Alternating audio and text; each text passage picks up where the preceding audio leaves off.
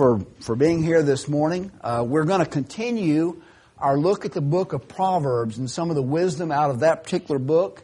And most of this, of course, is the writings of Solomon. Not all of it. There's a passage we're going to look at a little bit in, in uh, chapter 31 that, uh, that is not Solomon's writing. Uh, but much of it is from Solomon, which is, which is interesting because we're looking at a topic of husbands and wives. And uh, whatever your position in life today, whether you have a spouse or whether you're a young person and um, you perhaps are going to be in the next few years perhaps meeting and selecting a mate, uh, or you're an older person that um, that reflects back on your marriage. Whatever your case, perhaps we can learn something from Solomon. Solomon was very wise. In fact, you know, remember when when he became the king, he asked God, God said, just ask what you want and I'll give it to you. And instead of asking for riches, he asked for wisdom.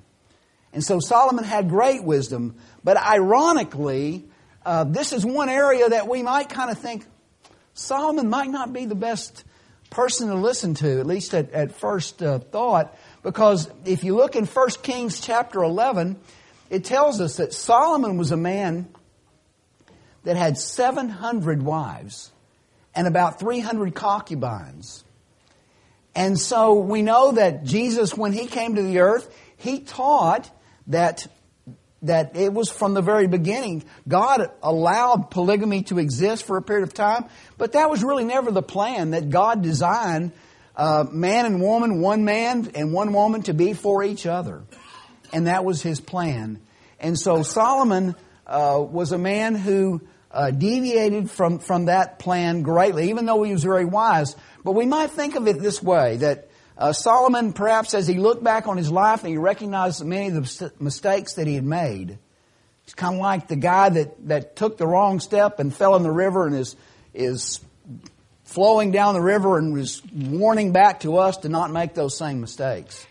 Because there's some mistakes that he made, and we know that uh, it says there in, in uh, 1 Kings chapter 11 about verse number 3 that these wives eventually turned his heart from God.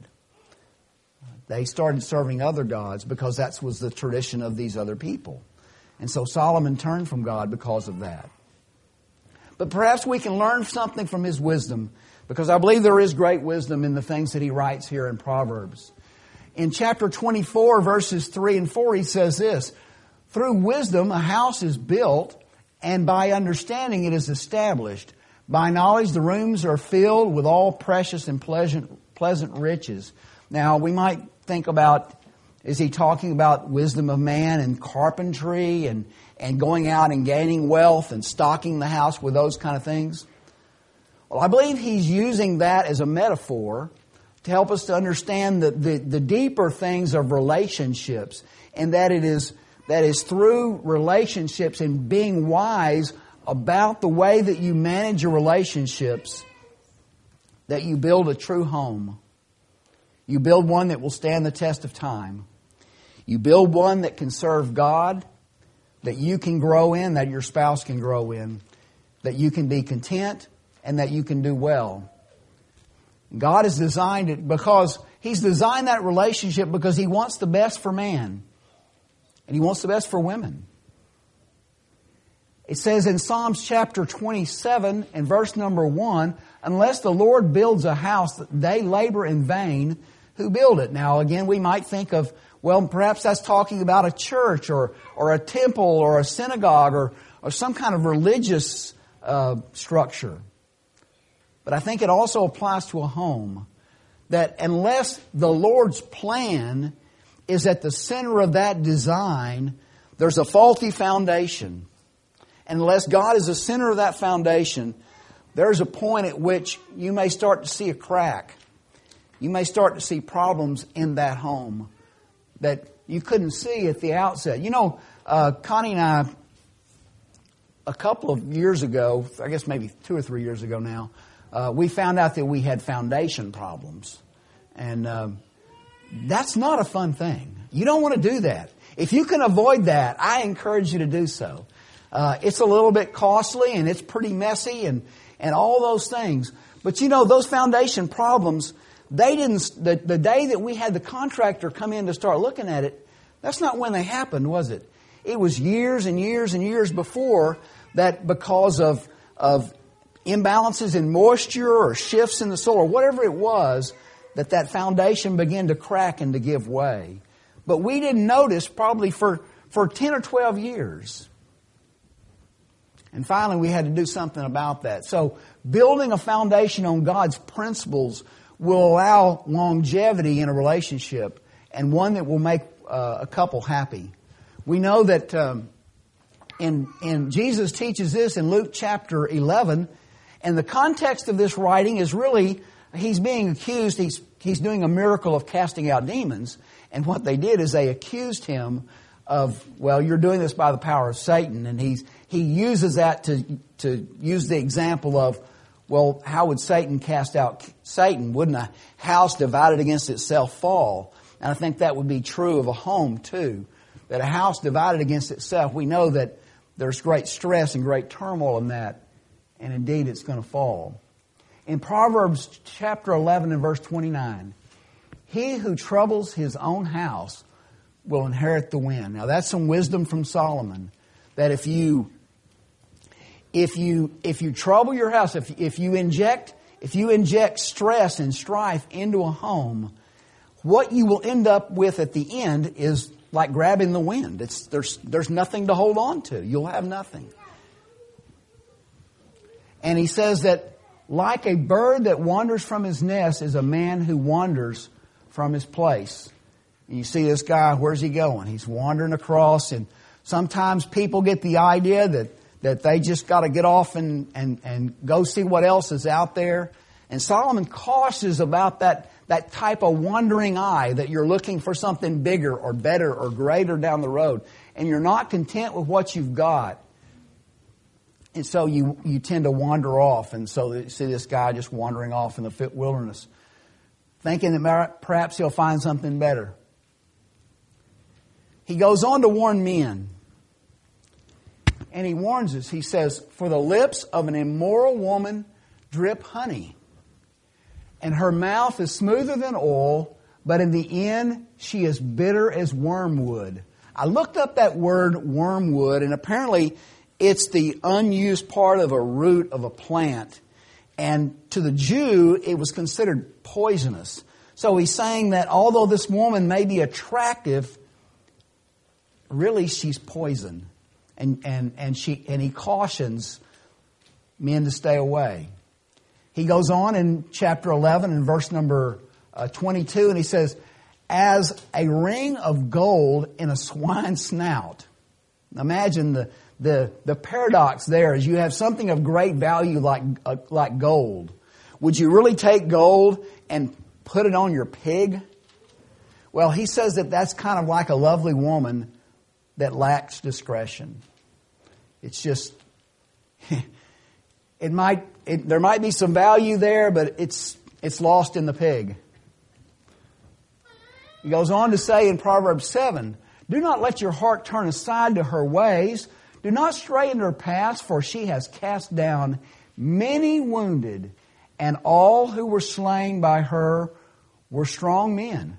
Her house is the way to hell descending to the chambers of death. It's a pretty strong warning here that don't be turned aside. Don't, don't let your head, and, and I guess he probably addresses men because he's a man. And in that particular culture, when he wrote, uh, women didn't have the rights that we have in Western culture. And so he addresses men, but it would probably be applicable to both men and women today that don't let your head be turned aside. Don't let it be quickly turned uh, to someone who, who may seem attractive on the outside, but may, may cause you to pull from, from your love and may end up taking you to a place that looks bad. And you, you know, you've seen that happen probably to people. Is they start following after something that looks pretty good, and they end up in a bad spot, and they end up in deeper than they thought, and their life becomes kind of like that pile of rubble up there at the top. He goes on in chapter 19, he says, And the contentions of a wife are, are a continual dripping, but a prudent wife is from the Lord. So, like if, if it's a, if it's just a, a house of strife, it's like if you've got a if you've got a faucet that just drip, drip, drip, drip. Well, that gets annoying. It'd be like if I was to uh, take a pen and just tap it, and just tap it. And just, well, you know, after four or five minutes of that, you'd start to get pretty annoyed. It would, that would start to grate on your nerves. And that's kind of what, what he's saying here is that uh, that's, that's what a contentious wife is. Or, again, thinking about in our culture, a contentious man as well. Um, a continual dripping on a very rainy day and a contentious woman are alike. Whosoever restrains her uh, restrains the wind and grabs oil with, with his right hand. Think about uh, think about oil that if you were to take some olive oil or something and I was to pour it and try to grab it, we recognize that I get very little and most of it will be on the ground. That's what he's saying. He's saying it would be impossible. It, w- it would be virtually impossible to do. There was a, years ago, I was playing golf with, with some guys and there was a, there was a guy that was in the group and they were up a little bit ahead and over to the side in the weeds and this guy was kind of down in the, a ravine trying to hit out of there and he, this is back in the days where you had wooden woods. And so when he pulled that club back, you could see that that club had a wood head on it. And he was hitting out of grass that was real tall. And the guy was in the cart with said, Oh, well, the impossible only takes longer. So, uh, that's, that's kind of what it is here, is that it's just, you know, trying, trying to deal with that is, is virtually an impossibility. And I would say this, and this does not come from the scriptures, but I think it's a quote that, that is true. Choose your lifelong partner carefully, and I guess you're speaking to young people here, or someone that's not married, for they will be 80% of your misery or 80% of your happiness. I think there's a lot of truth in that. And I think, I think the things that Solomon said bear that out. That, uh, you know, so uh, those of us that are married, think about, think about yourself. Are you causing your spouse misery by the things that you do? Are you, are you, are you causing them happiness? Or are you causing them misery? Which is it? Is it both? And perhaps you could get, do a little bit more on the happiness side and a little bit less on the misery side. He goes on in Proverbs 21 to say it's better to dwell in the corner of a housetop than in the house shared with a contentious woman. And then, now that's in verse 9. Now let's look at, he, I guess he thinks about it a little bit more because let's look at verse 19. He says, so it's, it's better to live in the corner of a house that you've got to yourself rather than to live with a contentious woman And he goes on and he says it's better to dwell in the wilderness. So he thinks about a little bit farther, not, not only just in the, in the corner of a house, but it'd be, it'd be better to even be out in the wilderness than to, than to, to deal with that. And of course, I've got a picture of a man too, because again, think about that we can do that as well. We can bring contention and anger and, and strife into a home just like a, a lady can. Um, the wise woman builds her house, but the foolish pulls it down with her hands. And so we find this writing in Timothy, chap, 1 Timothy in chapter 5. He talks about an idle, he was concerned about idle widows, young widows specifically, that would be idle, and you know what idleness is? It's the idle hands of the devil's workshop. And so he, he says, Therefore I desire that young widows marry, bear, bear children, manage the house, give no opportunity. In other words, keep busy doing good things, and that won't give you time to get into bad things. Uh, for some have already turned aside after Satan. So idle hands that have nothing to do, and they're not doing something productive, they're not putting themselves to good use, tend to be, uh, tend to find bad things to do. Moreover, or whosoever finds a wife finds something good and has obtained favor of the Lord. Solomon recognized that a, that a wife can be a great blessing to a man, and a man can be a great blessing to a woman.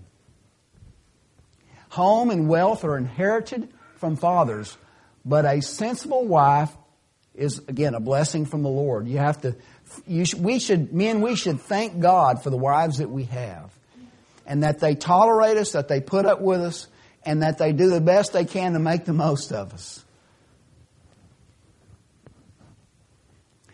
He goes on and says, Enjoy the girl you, you married when you were young. Always be intoxicated with her love. Don't take her for granted. Don't take her for granted. That is, that is, you know, I will say that I'm probably the worst person in here about that. Is I can get so busy and so, so laser focused on what I'm paying attention to and what I'm working with, working on, I can forget to give her credit and thank her for all the things that she does that makes my path smooth and lets me do the things that I do. An excellent wife is a crown of her husband, but she who causes shame is like rottenness in his bones. Pretty clear contrast. And then we get to the end of the book, which is the virtuous woman.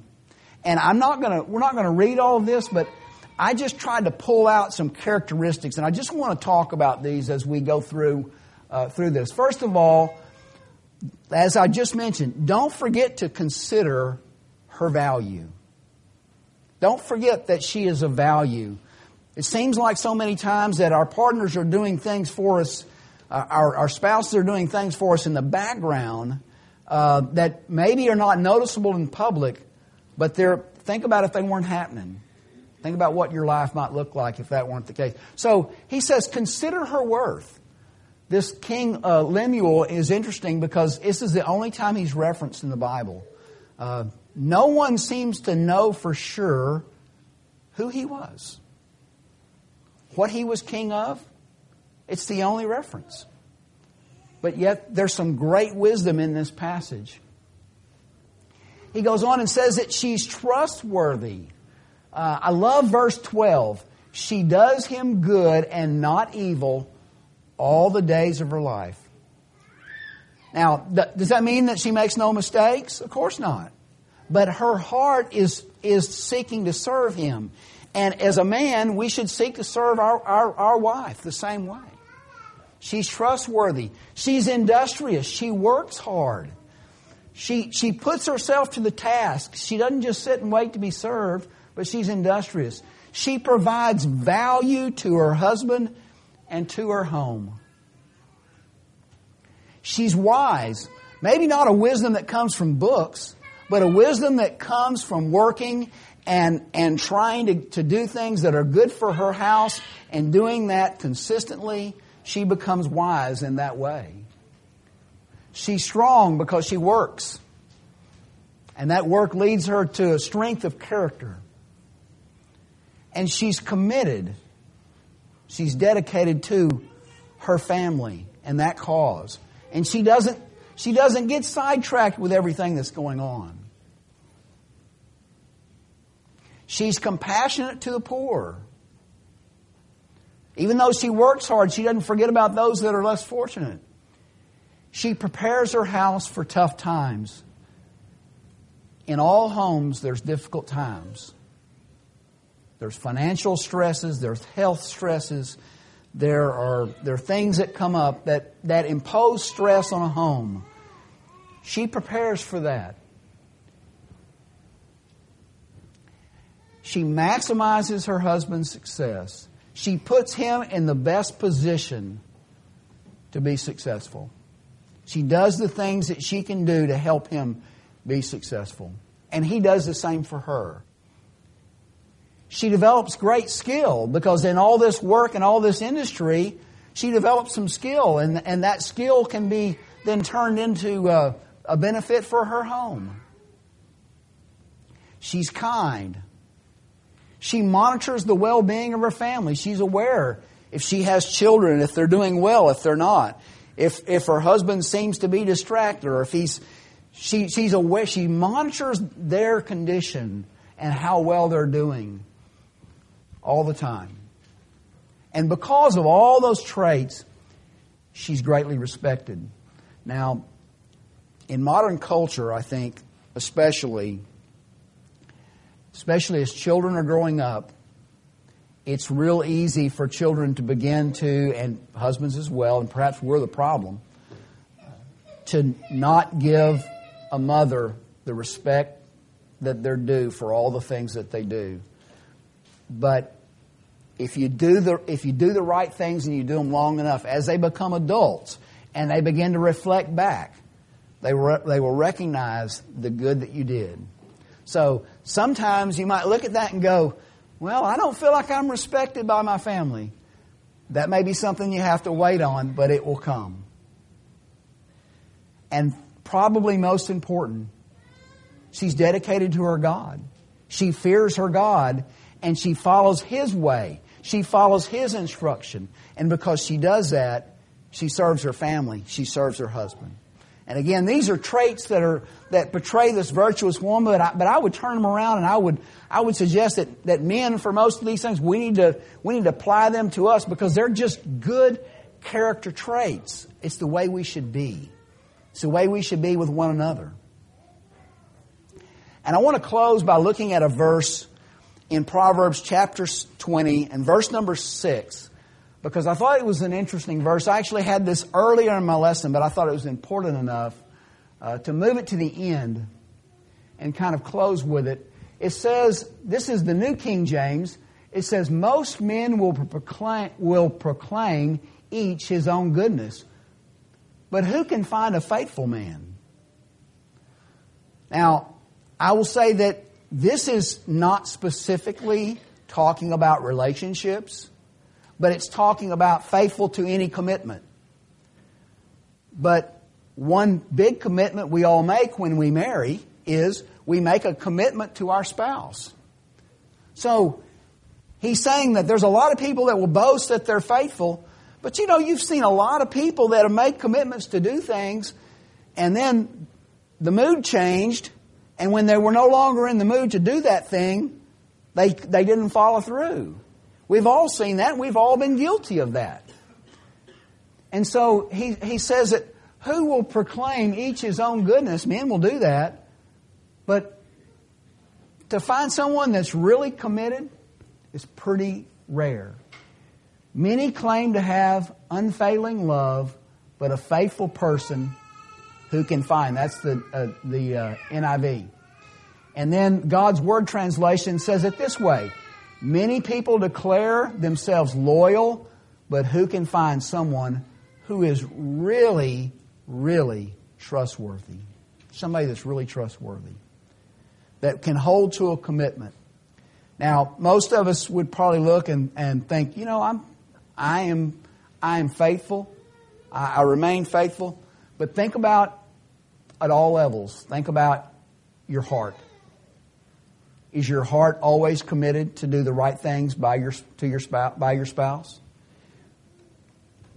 That's that's that's kind of a, a little bit of a higher standard. And there's really only one. Even Solomon, we know that he followed after other gods at the end of his life. But there's one that was faithful. And that was Jesus. He was committed to a cause. That cause was to bring salvation to a people that didn't deserve it. And he didn't allow himself to get turned to the side when things got tough.